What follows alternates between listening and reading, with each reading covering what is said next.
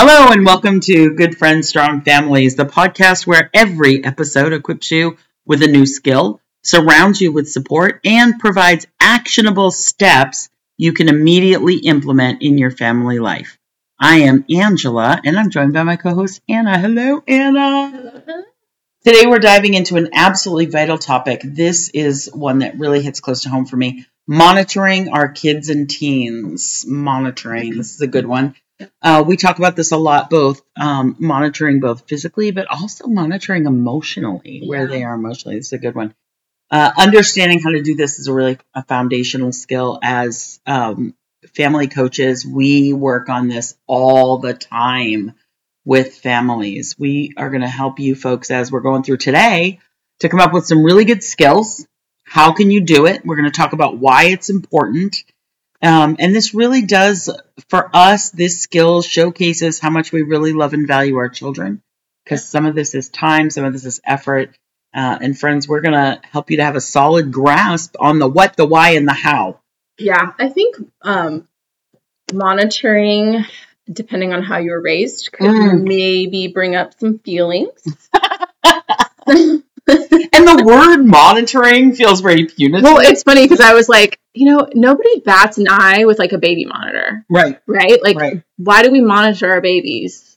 Right. Right? Yes, for safety. We want to keep them safe. Yeah, yeah. We uh, we miss them. We want to make sure they're okay. We yes. want to we want to be ready for their needs, right? Yes. yes so yes, I think when like you think about that and then you try to like expand upon that as they get older, their needs change, yeah. their abilities change. Right. Um, and so really, if if you if we could go back to when they were still in the crib and, and keep we, them there forever, no, ah. and, and, and we could uh, what's the word? But like uh, keep the monitoring, but right, it's going to change, it's going to evolve. Yeah, yeah, yeah. I think what kind of happens is um, maybe we don't have a good foundation of like how that changes. Yeah, how and to do it. Then they get to a certain age, and we're like, oh my gosh, we don't know what's going on in their life. We need to monitor them. We need to know what's going on. We need to know where they're going and who their friends are. What, what are they doing? We need to know all these things. And then we like lay down the hammer, and they're like, Whoa, "You haven't been doing this all these years now." And so I think that wherever you're at on that spectrum, right, mm. We can give you some tools um, to either lay that strong foundation and, and, remind you that like it's gonna it's gonna change, right? Like your this relationship um, is always evolving. Your kid is always evolving. Their needs are changing. Their abilities are changing, and so eh, we can we can carry you through there. But then if you're at that point, we're like crap, like we weren't really monitoring. And like mm-hmm. now we're kind of thinking like, oh, maybe we should have had um we should have had some things implemented and some like some safety things put in place and like now we need to introduce those um, we can cover that too that's a really good point you know i was thinking about um, even as we're talking about monitoring some of this is us watching you know knowing where they are who they're with blah blah blah blah checking in on that but a lot of this too is um, monitoring their emotional state yeah yeah and we need to monitor our kids um, like they may not leave our house, but mm. they have mm. access beyond our walls. That's really good. So they, they could be playing online video games, they could be watching YouTube, they could be on social media. Like they have access to the world through many devices, right? So that's another thing that needs to be monitored. And again, like wherever you're at maybe your, your kid's getting their first device or their first youtube account or whatever right and you you want to establish those kind of things and and i think the the negative side is like we often think like are we invading their privacy? Because maybe we felt like our privacy was invaded. And really it's like no we want to show them that we love them we care about them and we want to ensure their safety like said well their their physical safety but also their emotional safety. And um, that's something that I mean they're they're getting things thrown at them in, in a variety of ways. You know, one of the things that, and you and I have talked about in the past, and I wanted to look up these numbers because they're really important. But um, just in in the last couple of years, there was um, just we study over time kids' mental health, kids' yeah. depression. One of the things that came up in, and you'll see this in the news just this year, we've been talking a lot about it, is that 41% of our daughters report feeling sad or hopeless. Yeah. 41% of our girls, 29% of our boys, Mm. but 41% of our girls, they they actually say they feel sad and hopeless some of the time. We're talking 3 out of 5 kids here. Yeah. Three out of 5 kids. Yeah. And so one of the things when we're talking girls, one of the things that's really important for us to think about is you know, we may we're going to get pushback from our kids. And I don't know that if I could I don't know that I could say this any more strongly. Nobody else is looking out the way we're Right. looking out for the mental health of our kids. And they're worth it. They're totally worth it. And that that doesn't make it easy. So Right. what you're implying is this is not easy. No. And it's not easy. No, we're going to tell you like we're going to break down what it means to monitor. And it and we can with these words it can sound really really simple. But there was a famous person, not a famous person, a very wise person. She was maybe 11 at the time, my oldest daughter. not famous, just wise. Um and my son was trying to get her to to help him with a video game and he was like, "Come on, just do it. It's so simple." And she said, I literally I will never forget this. She goes, "I know it's simple, but it doesn't mean it's easy." Mm, that's really good. So, I'm going to give you the simple. I can't promise you the easy, but I can give you the simple. What does it mean to actually monitor? What does that mean? Well, we want to be in the know. Yeah. We want to know where they're at, who they're with, what they're doing, when will they be back? Right, And we want to make sure that we're asking, are you going to be around drugs and alcohol? right, And we've hopefully already established with them that that is an expectation that we have that they won't be right. right? Um, and so that you can apply that. that. Obviously, that's when, where, how that sounds physical, but monitoring online. What are you looking at? Right. What are you watching? Right. Um, how does that make you feel? Yeah. Yeah, and I think this is something, you know, a lot of times, and we've all gotten caught in this because I think mainly because the whole idea of online is, it's though it's not new to our kids, it's newer to those of us raising kids Mhm. that our kids are sometimes victimized online. We think, oh, well, they're just on whatever, name your favorite app with their friends. And that's not true because the things that our kids see Mhm. online are intended for them to see online. I remember one time one of our kids um, got clicked on a link. I can't remember. I don't want to name the toy, but there was a toy ad on there, and they clicked on the ad toy on or ad for the toy online, and it brought them to a porn site.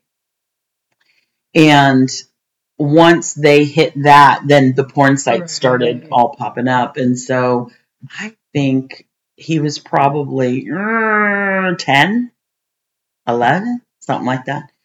And the the problem was that we didn't expect that fast enough because of his age. We that particular block we didn't put on there because we it didn't even occur to us.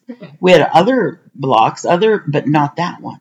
It didn't even occur to us. Why would we? Why would pornography come up? And and one of the things that we had to explain when we did co- go back, oh God, uh, it was awful.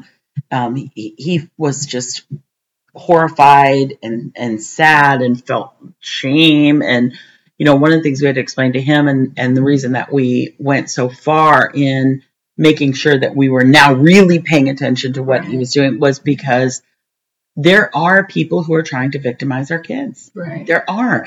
And not to say you know wh- what this is a balance for every single parent. Yeah. it is a balance. How do we make sure our kids are physically safe but also don't feel so much fear all the time that they can't maneuver in the world? How do we make sure they're emotionally safe but also that they do experience some of the things that will help them to grow? It's like if we always keep them away from dirt right. they're never going to be able to build immunity. That's not to say that we expose them to really Right. awful things, but what it is to say is that we can't put them in a bubble. right.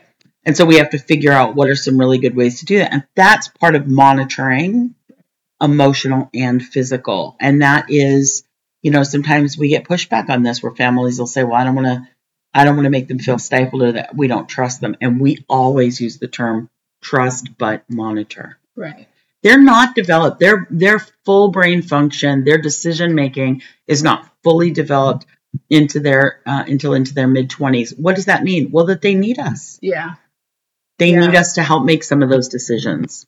You're absolutely right. I think I think it's it's it's not about being nosy. I think I, I remember I had a, I had a really good friend growing up, and um, I mean my parents didn't know all of these monitoring techniques, Mm. but but they would ask some questions, and I would probably have said that they were too nosy. But anyways, my my um, as I think most people again feel that way, right?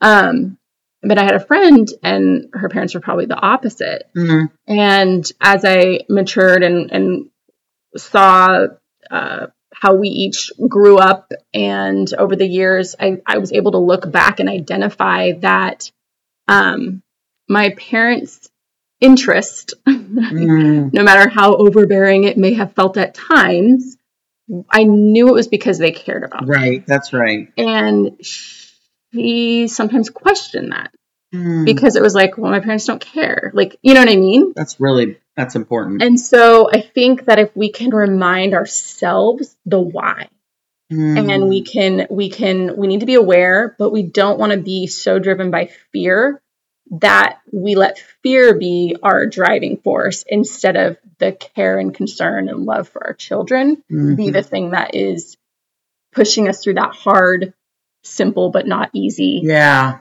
part of this job. yeah, that's right. That's right. That's right. So it, it may get uncomfortable.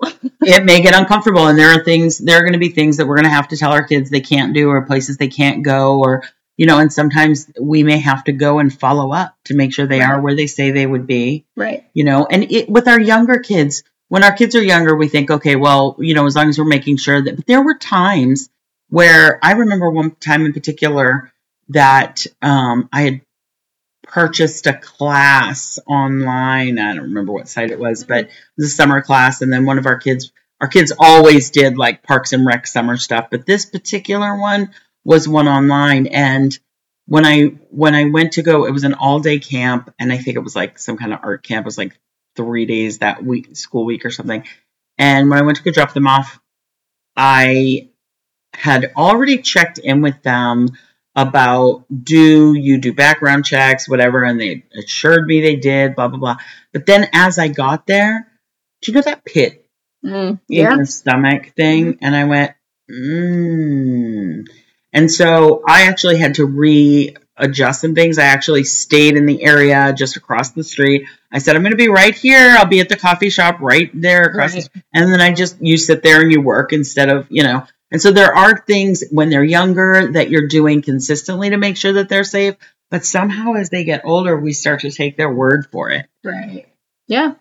I, I think I love that you brought up that like gut feeling, that Yeah. knowing. And that's something that I have tried to talk about with my kids, not just about like when I have it, but to for them to recognize it in themselves. yeah that's good And so um, I have, I gosh, we've actually had a few situations, and and at the at when it was all said and done, nothing was clear that uh, somebody was a threat or it was an unsafe situation. But I said, you know what, I I don't care if if there was nothing wrong. You felt that there was, and you listened to it, that's right and so so what?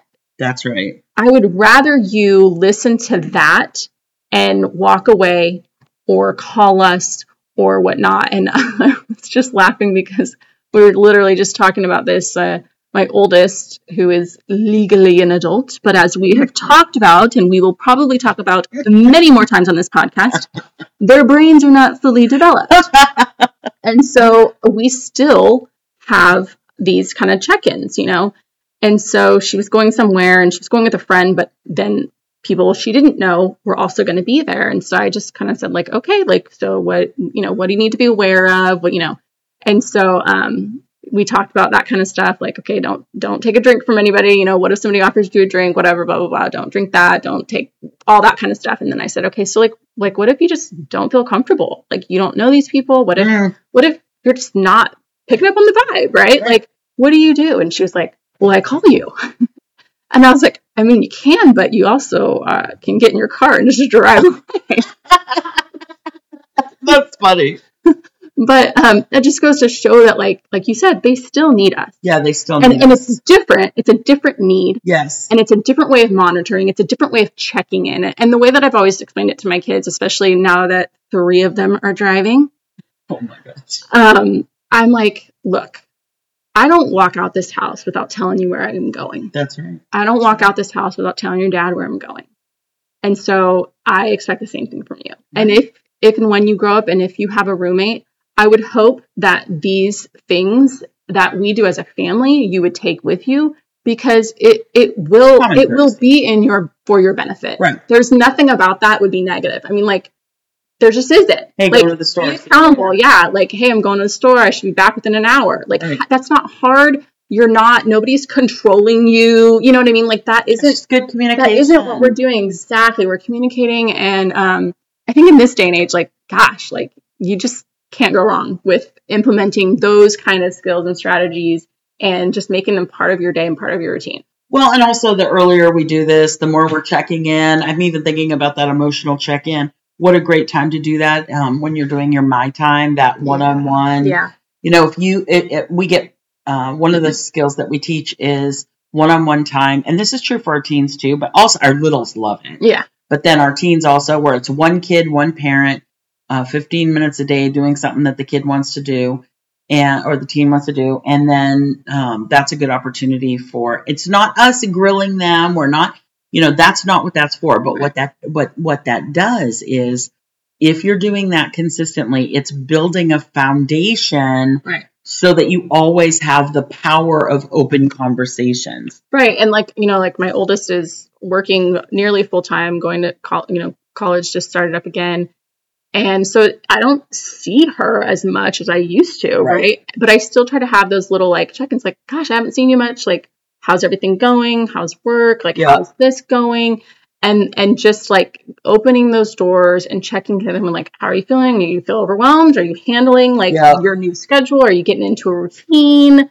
Uh, you know, how are you feeling? And then like I think, like you mentioned, especially with like the teens and especially like the girls, um, we know that again, like social media, like all these things are weighing on them. And so I think sometimes like open the conversation, say like, gosh, like I noticed like as I was scrolling, like I felt this way, and like I don't really know why, but like, do you ever like, how do you feel like when you get off of social media? Do you feel better or yeah worse? yeah yeah yeah Ask, just ask and be honest about how how like those things impact you too. Yes like yeah. so, oh man like have you ever like had something pop up on your computer or like an ad or like on youtube? Like sometimes the videos will just play one after another. Like have you ever seen something you're like why would they show me this? You don't even have to say like what it was but it you like this isn't the kind of stuff i want to watch. Like has Yeah. that ever happened to you? Yeah i like that.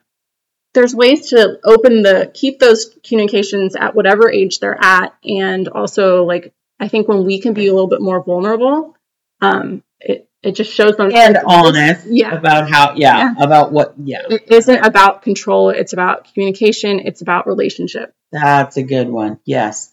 Good. That's awesome. Well, I think, you know, we're just going to say these five C's. We, we think about the five C's in terms of uh, how we can continue to do this monitoring accountability. And those are communication, connection, consistency, caring, and compassion. And the more we do those the way that uh, we're supposed to do them, focused on uh, building connection with our kids, not trying to do the gotcha, but building connection, Yeah. the more we'll have that solid foundation for effective monitoring moving into their adult lives. They're never going to stop needing us.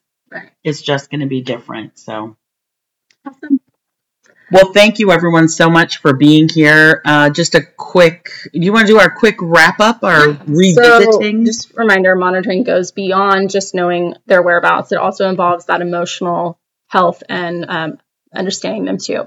So remember to ask where will you be, who will you be with, when will you come back, and will there be drugs or alcohol there? Important question. Parents do not ask it enough. Yes.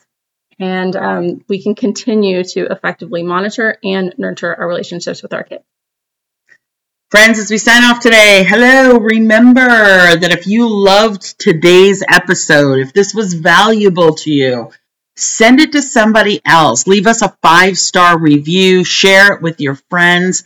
We want to hear what's happening with you. We want to hear your thoughts. You can join our conversation on Instagram or you can leave a comment on our website. But until next time, thank you everyone for tuning in. Have a great one. And thank you, Anna.